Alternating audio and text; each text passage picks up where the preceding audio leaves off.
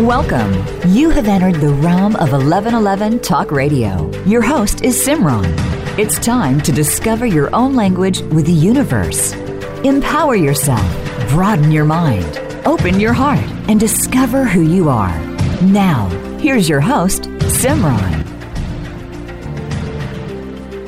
Welcome. It is exciting to have you here. This is the first show of two thousand twenty-one. I cannot believe that we have made it through twenty twenty, and what will this year hold?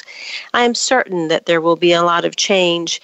There will be a lot of creativity, a lot of expansion, and a lot of deeper contemplation into some of the things that came up in twenty twenty. twenty twenty was a powerful year for us to be able to really be with ourselves and to move through a lot of the social activism types of topics, as well as our political world. As we move forward now, it's time to really hold and embrace with compassion many of the things that are rising to the surface, things that are now our normal world, parts of our world that are the diversity that we experience, the changes, the transitions, and all that can be new from all that was old. Today's guest is Paria Hassouri, and she is a pediatrician, mother of three, and a transgender rights activist. She's a public speaker and has written articles for multiple media outlets. And she has a tremendous story in regard to herself and also her family. It was the perfect story to begin twenty twenty-one with, because I believe we are at a time where not only are we looking at things from this human perspective and how we deal with the different types of changes, transitions, and diversity that is in our world, but also from the soulful perspective in how we have to adapt both internally and externally and reconcile all that is taking place in our lives. She has written a book entitled Found in Transition, A Mother's Evolution During Her Child's Gender Change. And on Thanksgiving morning, she found herself furiously praying and negotiating with the universe as she ironed a dress her fourteen-year-old designated male at birth had secretly purchased and wanted to wear to dinner with the extended family. This is a powerful, very frank, and loving and practical account of parenting a transgender teen. And I am delighted to have her on today to speak very intimately, vulnerably, and powerfully about how we can parent and how we can move through parenting ourselves at the same time.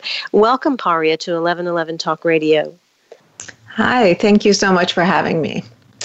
I'd love to begin uh, simply around the word transition. The book is titled Found in Transition, and it kind of has a, a double entendre here. It, it has quite a few meanings when you speak about the word transition. Um, talk a little bit about the title of the book and um, not only the transition that had to physically take place, but many of the different types of transitions that occurred during this process. Yeah, so I think the title Found in Transition, um, and, you know, the subtitle is A Mother's Evolution During Her Child's Gender Change, um, really applies as much to what happened with me and my evolution as as as it does to my daughter's social and, and medical transition. Uh, because really this is a book about a parent's journey uh, from a parent's perspective of what happens when you have a child um, that presents you with something completely sort of unexpected, um, and that how that shifts everything you thought you knew about yourself and your child, and how while You, you know, we had this period that she went through social um, and then m- some medical transition. I myself um, evolved and found out a lot more about myself, about, you know, who I am as a as a mother, as a as a person, as a as a woman, um, as a as an Iranian-American immigrant. So the Found in Transition is really the process in which I found myself um, simultaneously while she was going through her transition.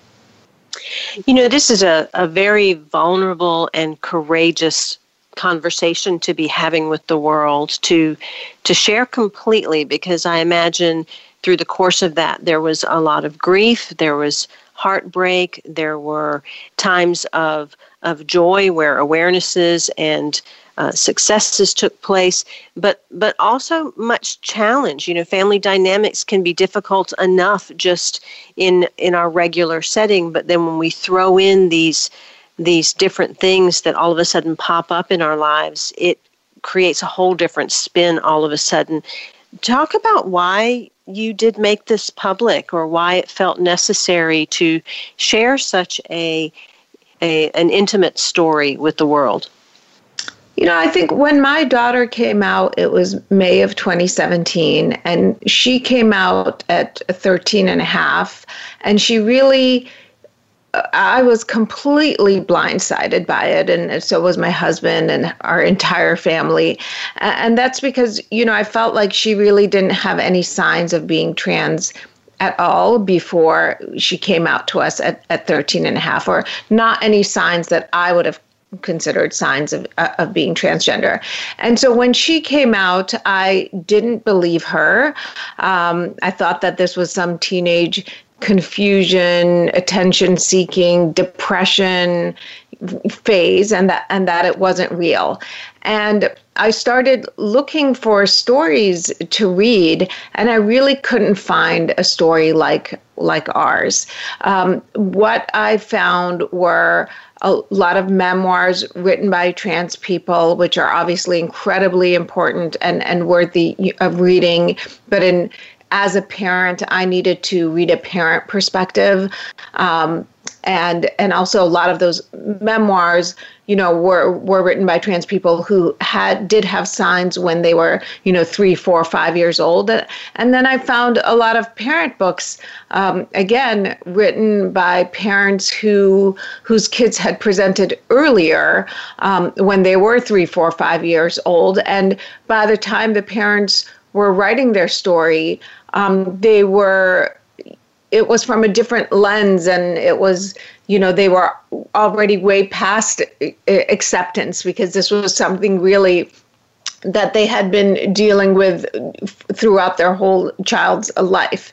And so for me, there weren't these stories um, of the parents who are having these older children and, and young adults coming out who are being completely blindsided um, and really not knowing what to do. And, you know, in particularly twenty twenty was a year where I think a lot of people came out as trans because, you know, you're home, you're going inward, you're really contemplating um, your your life and who you are and how you want to live, and whether you, you know, how authentic are you being and what matters.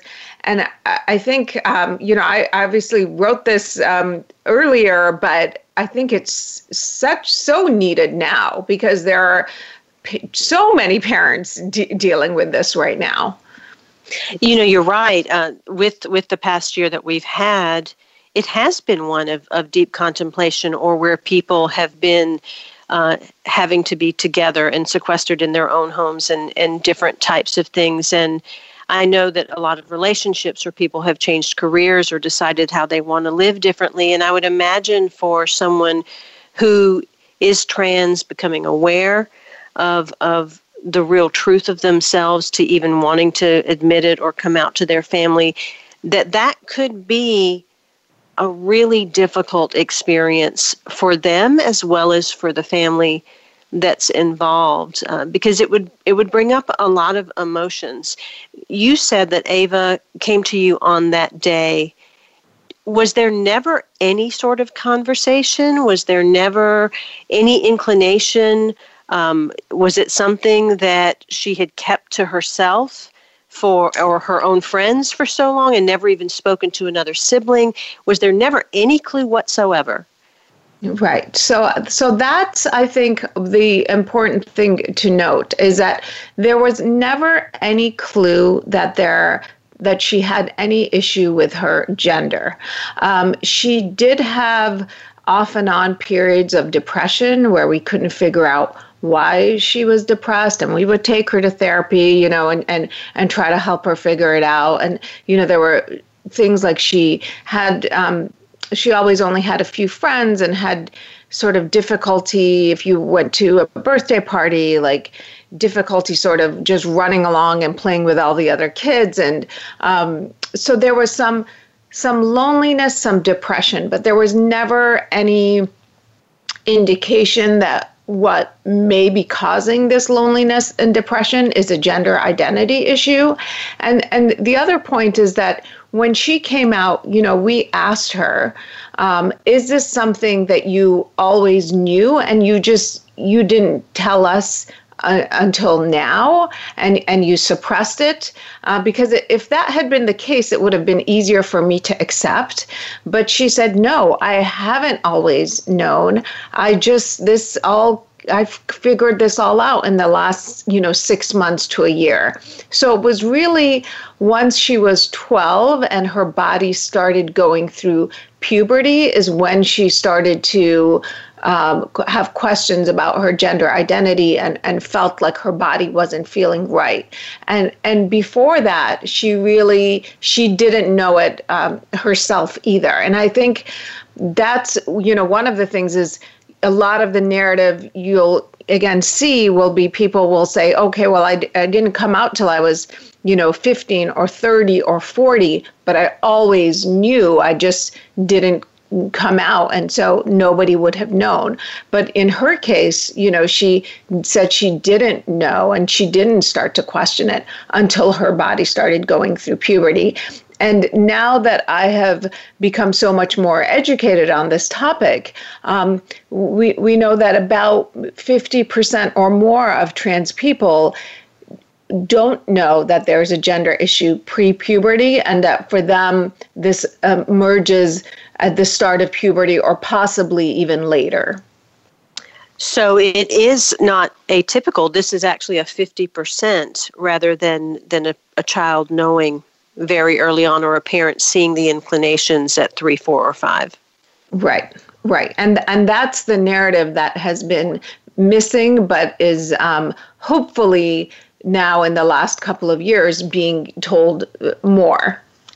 Well, and I think I'd also like the audience to realize, especially for parents that are dealing with this, you're a pediatrician, you're an M D, you're someone in the field where you would have thought you would have seen or known or understood. But even for you, this was a surprise, um, especially since since Ava herself did not realize, um, but within the, the six-month period. Yes. So exactly. As a pediatrician, I felt like I should know better than, you know, than other parents or, or, or mothers. But but really, in all my medical training, we never got any sort of formal training or education on gender. Um, and we still really don't teach, not just physicians, but anybody working with children, um, you know, about gender, gender identity, the different um, phases and ages and ways that it can present and, and, and emerge. Um, and even, you know, twenty years into being a practicing pediatrician, you know, we have to do continuing medical education courses, and it's not a requirement for us to learn about gender when when really we should, we should all learn about it. Found in Transition is the story of a modern American family, as the book weaves the journeys of a pediatrician mother and her transgender teenager. It illustrates universal themes of parenting, identity, belonging, self-discovery, growth, and unconditional love. This page-turning memoir relates a tender story of loving and parenting a teenager coming out as a transgender and transitioning. It explores identity, self-discovery in adolescence and midlife, and difference in a world that values conformity. At its heart, Found in Transition is a universally inspiring portrait of what it means to be a family. The title of the book is Found in Transition, the subtitle, A Mother's Evolution During Her Child's Gender Change. And you can find out more about Paria at paria hassouri dot com. You can find that link in the bio description to go directly there.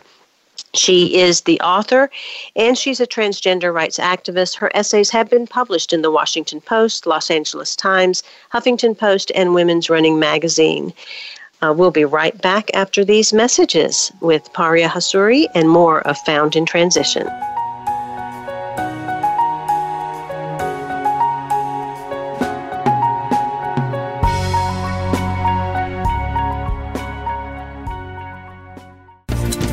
Do you want more? More joy, more abundance, more power and presence? How would it feel to have more loving relationships, more empowered community, greater fulfillment and life purpose? The eleven eleven Mastermind Community inspires, empowers, guides, and supports transformation. Shift your mind, expand your heart, deepen insights, let go and chart a new course, dream a new dream. The eleven eleven Mastermind Community is an online portal for personal transformation and soulful expansion. Go to courses dot eleven eleven mag dot com. That's courses dot eleven eleven mag dot com. Change begins with you. Let it be simple, convenient, and transformative. The time is now. Step through the eleven eleven gateway. courses dot eleven eleven mag dot com. Have you seen eleven eleven? Do you wonder why certain numbers keep showing up in your life?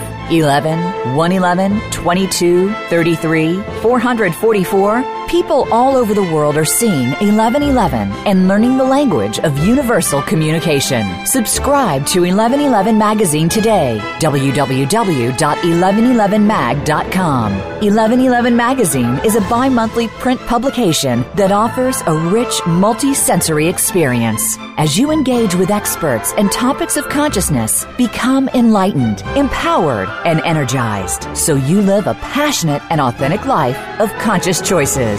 eleven eleven Magazine, a daily staple for lifting the mindset, discovering the heart, and stepping into conscious living. eleven eleven Magazine. Order now at w w w dot eleven eleven mag dot com. eleven eleven mag dot com.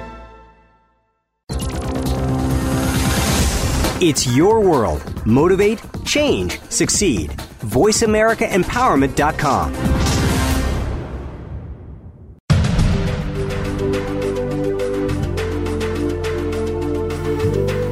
You are listening to eleven eleven Talk Radio. Simran is an award-winning author, publisher of eleven eleven Magazine, powerful speaker of wisdom, and a life mentor. Find out more at I am Simran dot com. Now, back to eleven eleven Talk Radio. I want to mention as we get back to the show that the new issue of eleven eleven Magazine is out. You can always partake of those issues and be introduced to six to ten new individuals that you may not know about and the light that they share in the world. It's always filled with beautifully inspiring stories and a lot of rich content. So definitely access eleven eleven Mag at eleven eleven mag dot com. I'd love to also share that last month's issue does have a feature of Paria Hassouri, as along with many other individuals. That is, it is themed around divine mothering, and there is a beautiful course, the Mothering Movement, that has been created by eight individuals to cover the different aspects and diversity of motherhood in today's times. It is one of the most beautiful and powerful uh, sharings that I have seen by different individuals in all kinds of circumstances, from people whose children have wrongfully been incarcerated and how they deal with that trauma of supporting that child, as well as going through their own healing, in addition to wisdom from Paria Hassouri about about her own uh, issues in Found in Transition with her child, uh, the fear that we are born with as we come in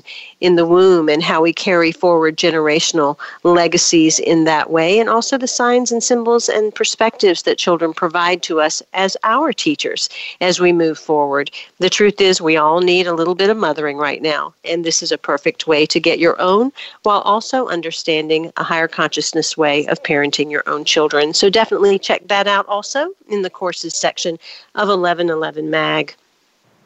Once again, in Found in Transition, Hassouri is a pediatrician and mother of three who chronicles what amounts to a dual transition, her child's transition from male to female and her own evolution as she overcomes deep-seated insecurities about not fitting in as an Iranian immigrant, while navigating through anger, denial, and grief about her child's gender dysphoria to eventually arrive at a place of acceptance and advocacy.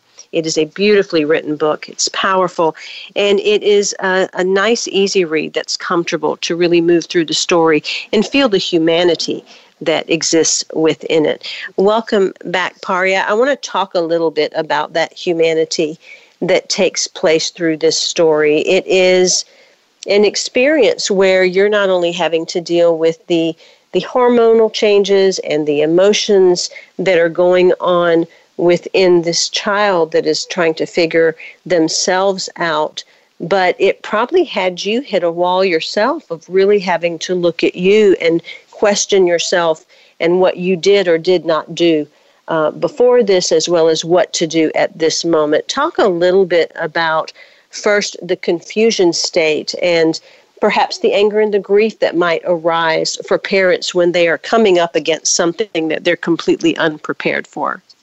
Yeah, I think, you know, as parents, anytime our child is struggling in any way, you know, our immediate thought is, what did I do wrong? Uh, you know, and we judge ourselves as, as parents and, and as mothers.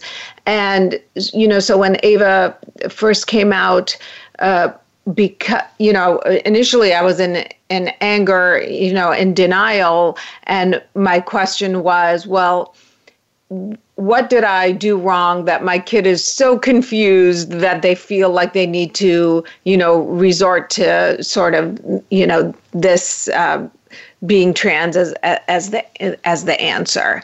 Um, and then once it became apparent that no, you know, this was this wasn't a phase and it wasn't, you know, something she was making up. Um, then I went through this uh, terrible period of grief because I had, you know, we I had all these hopes and expectations and dreams for all of my children. And I was so worried that being trans was going to limit who she who she would be and who she could become and, and what she could accomplish. And so it was really quite an emotional uh, journey for me to grapple with all these different feelings that I have, and then also to be able to shift my mindset to see my child, who I had seen for thirteen plus years as male, um, to start to see her as, as female. Um, you know, that's an incredibly um, difficult thing to do, but surprising how much your how much neuroplasticity you do have, and how much you can do that if you just, you know, exercise that that muscle. But there is a there's a part of this where it is almost like losing a child, even though you're you you have the same child and you're you're you're gaining a child. It, there is an aspect to this of of loss and grief that has to be really dealt with. And typically underneath anger is a lot of grief and sadness. And so when did you hit the point where you really allowed yourself to tap into that grief and that loss and, and in a sense, um, let go of the child that was in order to embrace the child that was coming into being?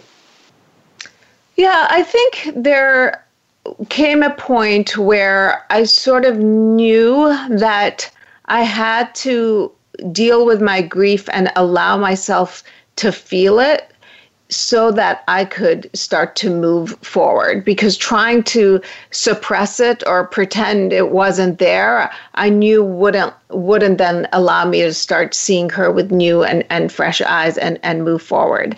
And I think from when she came out, for me to get that to that point of being able to start to see her differently was somewhere between six to nine months when that started to shift for me.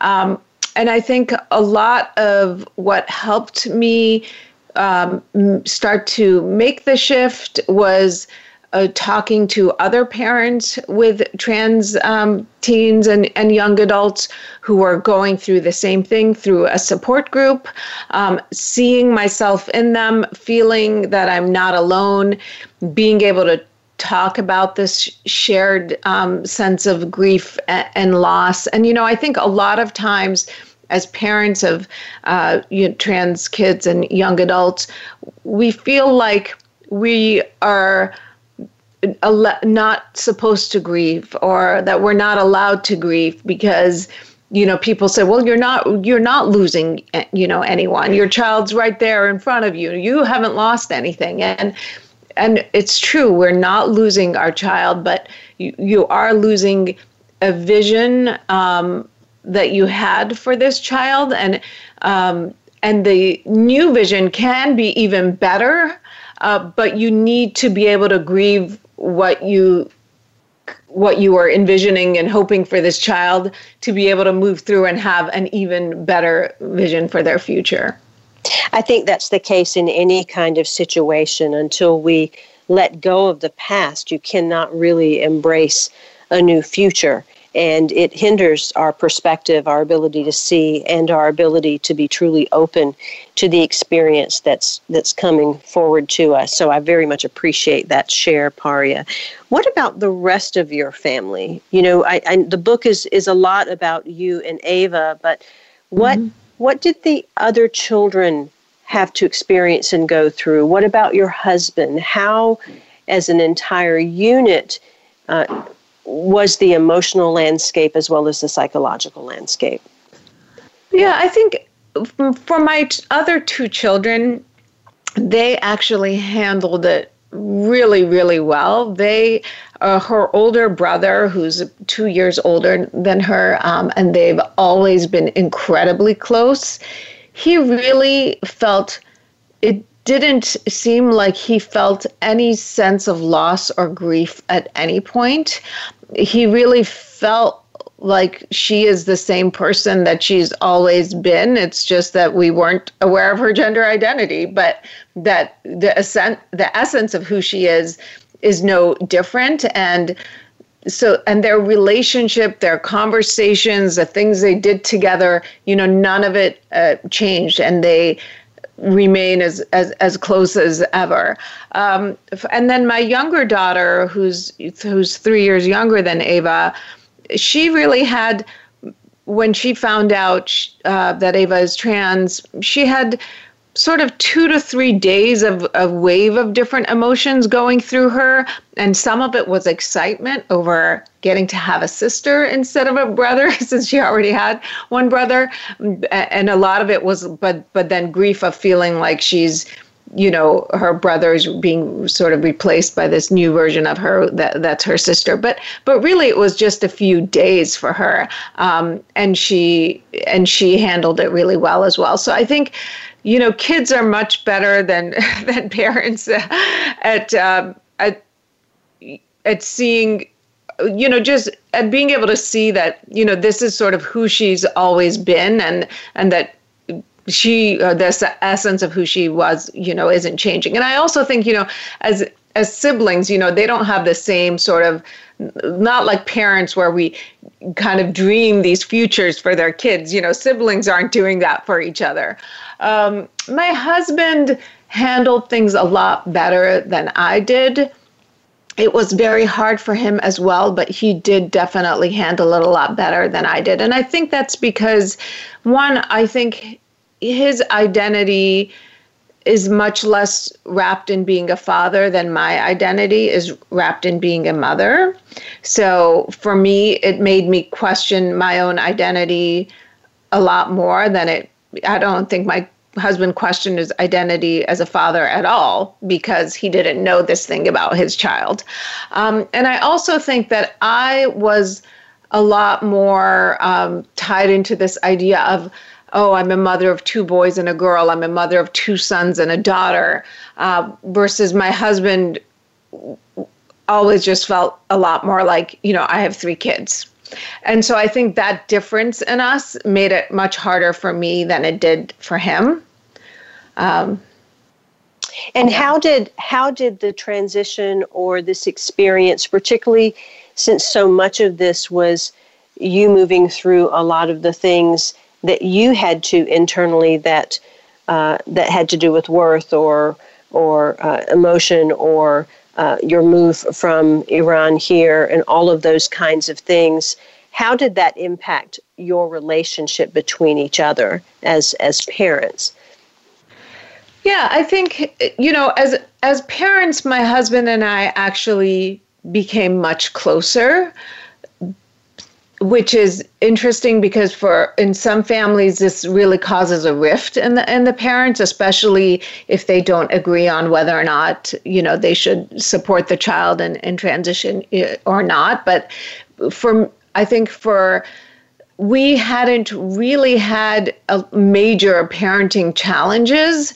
And so this parenting challenge actually brought us closer to each other because we really needed to rely on each other to get ourselves through. And, you know, there'd be periods where I would feel a little, little down and, um, you know, my husband would try to support me and then he would feel down and I would become optimistic and we would sort of like pass the baton of who gets to crumble and who gets to be strong and have to support, you know, each other through it. And, and, and it brought us really closer together in, in that way, I think. Um, and then, you know, for me, I had to really, you know, realize that, you know, my worth as a mother or validity as a mother or isn't tied into knowing my children, you know, that um, just because I didn't know this very fundamental thing about my child didn't mean that I wasn't a good mother, um, that, um, you know, I hadn't parented her right. Um, and so, uh, you know, I really had to realize, sort of redefine what I thought a, a mother is supposed to know about her child or, or, or not, you know, and, and, and really think of it as I, you know, I, what, I am a good mother if my child felt comfortable enough at thirteen to come and tell me this thing about herself, you know, within six months to a year of starting to figure it out for herself, if she felt comfortable enough to come out and tell me um, that I had done something right, you know. Absolutely. Now, I know we're going to go into in the next segment much of the, the learnings and different things that took place uh, through this transition. I wonder, in regard to your husband, what was the, the great learning or awareness that came to him through this transition? You know, I think, I think for him, I, I, it's it's hard for me to say uh, say it's hard for me to speak for him, but I think, you know, he he always says you're only as happy as your least happy child. He sort of always had that mantra, and I think in in particular here, you know, he knew that the only way for us to be happy and for him to be happy was to figure out how we could support our child so that she could be happy. Um, so I think he knew, he knew from the beginning that the only way through this was to sort of, was to figure it out and, and, and support her and to, and to come together um, and, and work through it as a family. Having a trans child made Paria open her mind and her heart beyond what she could have ever imagined possible. It taught her what being a mother truly meant. She gained a new sense of purpose and passion and became involved with a community of other parents and trans children that she would not have otherwise met. She became an activist and learned to use her voice to impact in any way that she could, and she also re-examined her own relationships with worth and how insecurities carried back from the past due to being an immigrant had impacted her. She's let go of a lot of those ideas that have held her back for the past thirty years, and we'll talk a little bit more about that in the next segment. Again, you can find out more about Paria Hassouri and this book, Found in Transition, at her website, paria hassouri dot com. You can find that link in her bio description, and I urge you to check it out. You can also find her on Twitter at Paria Hassouri and on Instagram at La Paria. We'll be right back after these messages.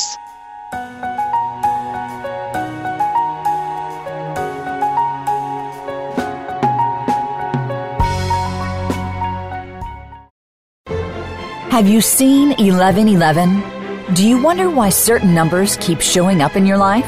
eleven, one eleven, twenty-two, thirty-three, four forty-four. People all over the world are seeing eleven eleven and learning the language of universal communication. Subscribe to eleven eleven Magazine today, w w w dot eleven eleven mag dot com. eleven eleven Magazine is a bi-monthly print publication that offers a rich, multi-sensory experience. As you engage with experts and topics of consciousness, become enlightened, empowered, and energized, so you live a passionate and authentic life of conscious choices. eleven eleven Magazine, a daily staple for lifting the mindset, discovering the heart, and stepping into conscious living. eleven eleven Magazine. Order now at w w w dot eleven eleven mag dot com. eleven eleven mag dot com. Do you want more? More joy, more abundance, more power and presence? How would it feel to have more loving relationships, more empowered community, greater fulfillment and life purpose? The eleven eleven Mastermind Community inspires, empowers, guides, and supports transformation. Shift your mind, expand your heart, deepen insights, let go and chart a new course, dream a new dream. The eleven eleven Mastermind Community is an online portal for personal transformation and soulful expansion.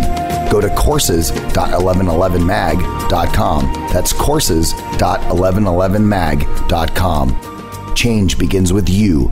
Let it be simple, convenient, and transformative. The time is now. Step through the eleven eleven gateway. courses dot eleven eleven mag dot com. It's your world. Motivate, change, succeed. voice america empowerment dot com.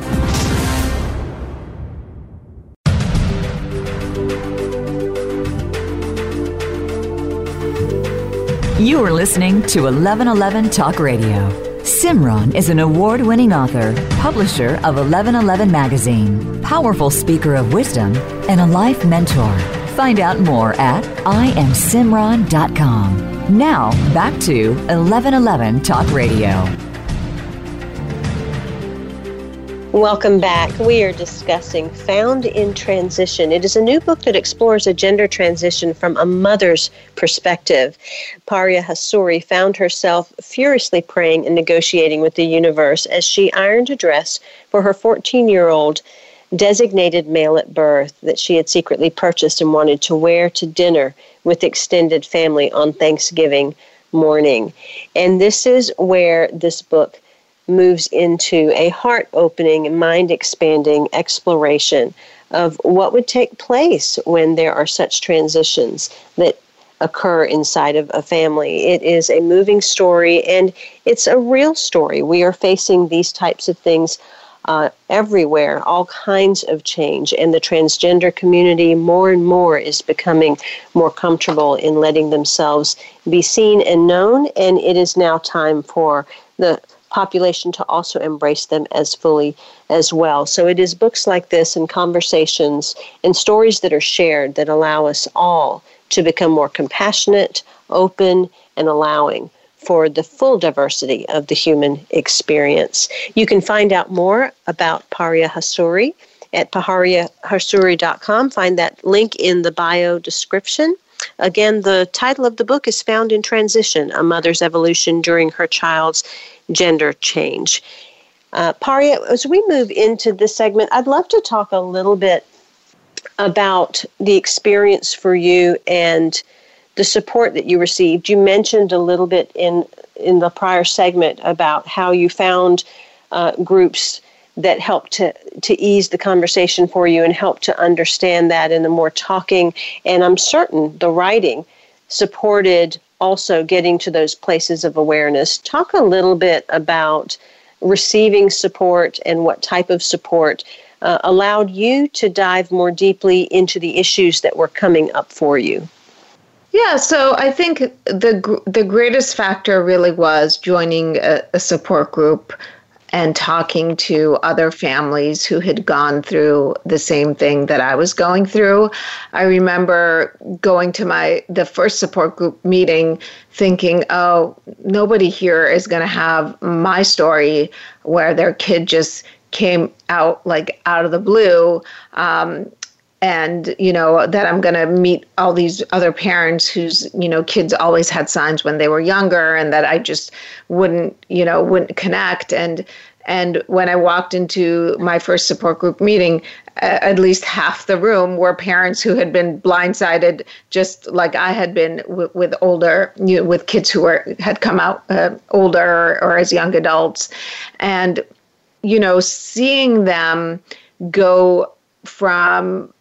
And and there were parents at different phases and st- you know, stages at that meeting, and seeing parents who were years ahead of me in this journey and whose uh, children were doing really well and thriving, and, and that parents were doing well, is really what helped me to get me through. And that was a lot of why I wanted to write my book and be so honest in my and raw in my book, because I really wanted to show that you can go from complete devastation to coming out on the other th- side and and and and thriving and, and your life actually being enriched by an experience that you thought, you know, wasn't going to be a, a good one. Um, and I think, you know, writing, I I was journaling throughout this uh, period, and the journaling really helped me deal with my Uh, emotions as I was going through this. And uh, fortunately, I also had really supportive friends and family.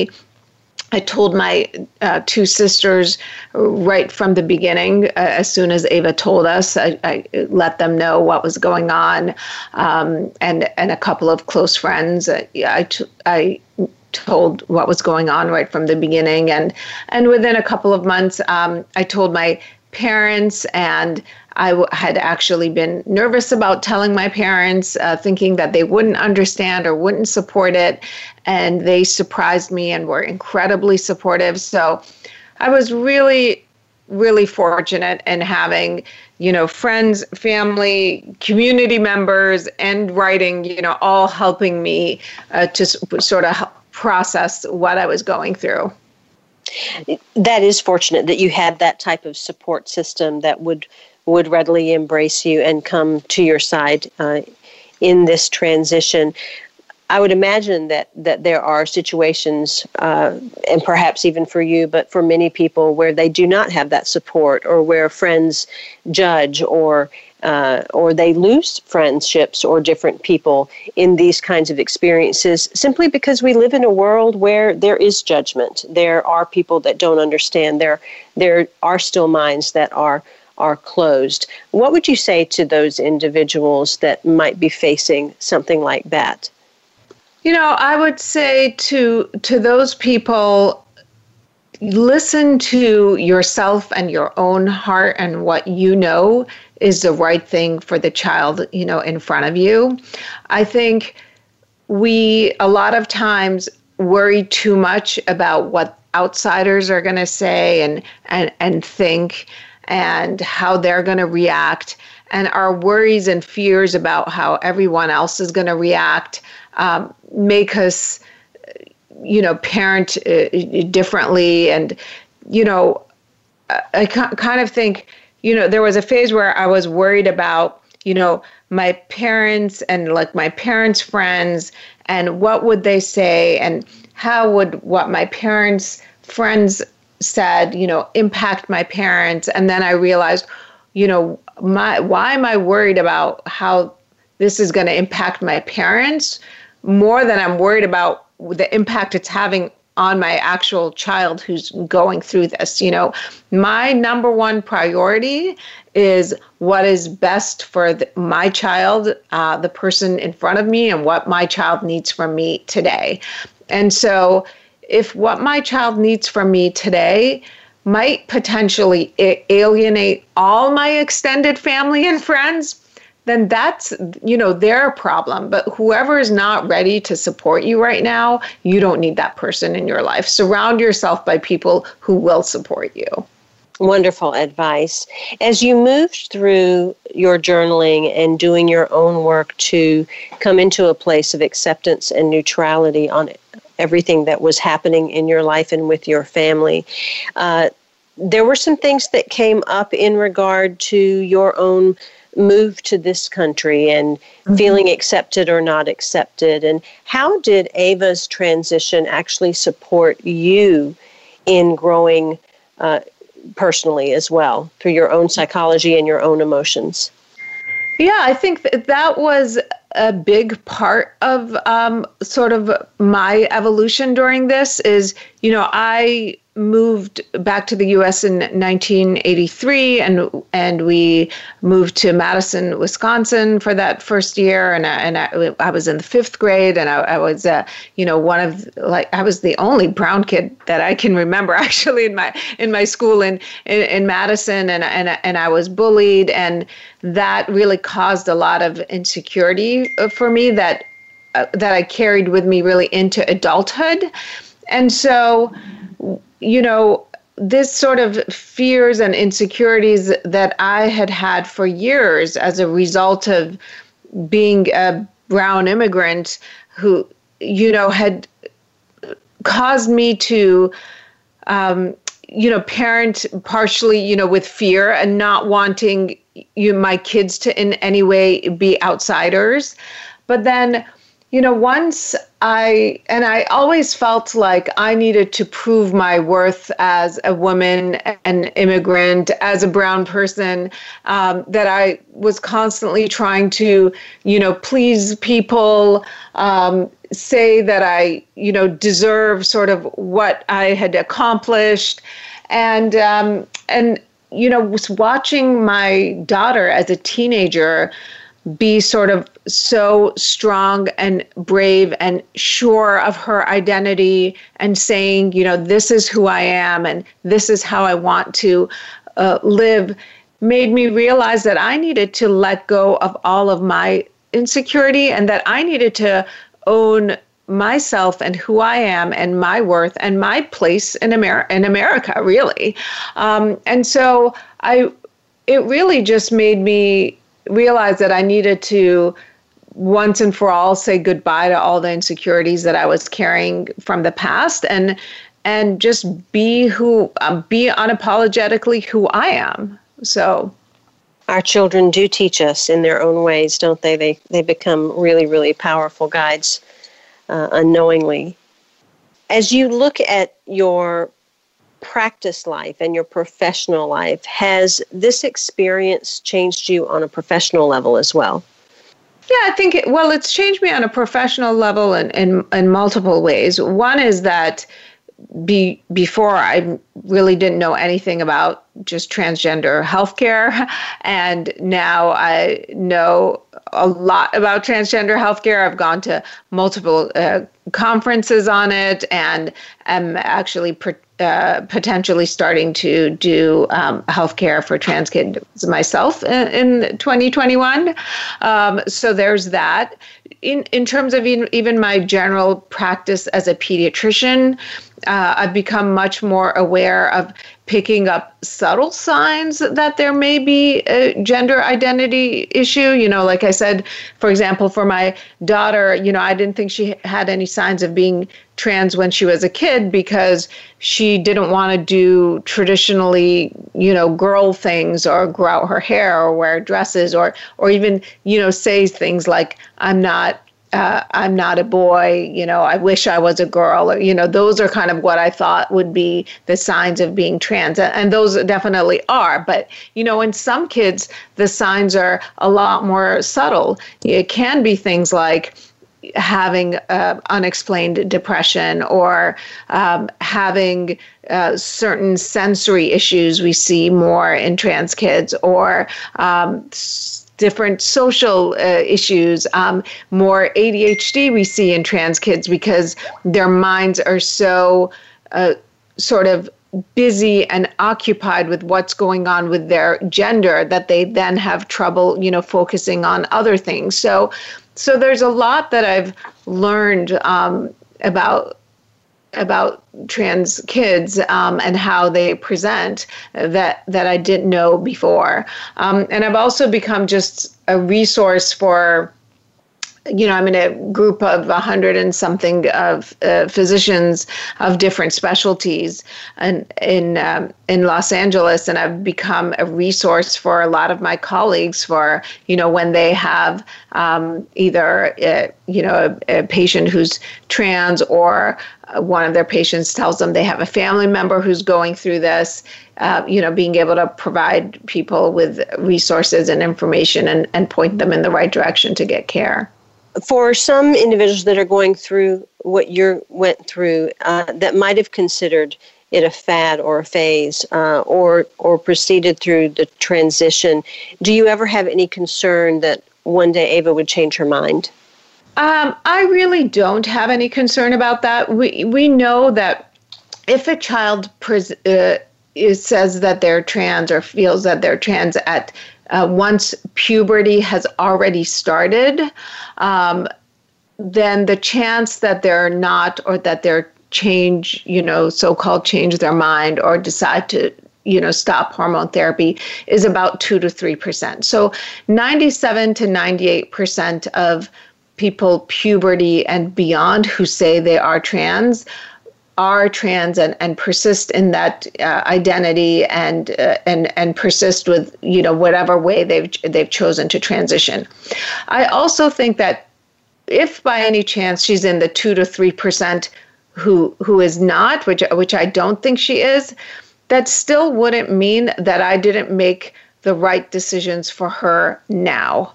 Um, who she is and, you know, what happens in ten or fifteen or twenty years doesn't mean that I'm not making the right decisions for the child in front of me today to give her what she needs to be, you know, happy, healthy, and thriving. The book is Found in Transition by Paria Hassouri, and you can find out more about her at paria hassouri dot com. Uh, hopefully you will gain an appreciation for pausing and listening when your child or teen comes to you with any sort of circumstance rather than reacting.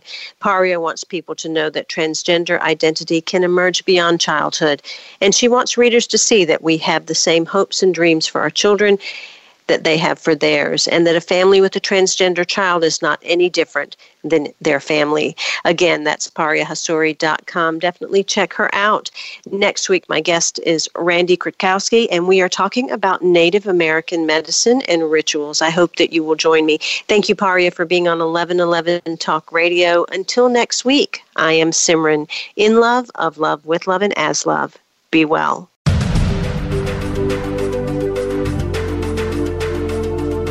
Thank you for opening your mind to a new reality, your heart to greater compassion, and your experience of aliveness with eleven eleven Talk Radio.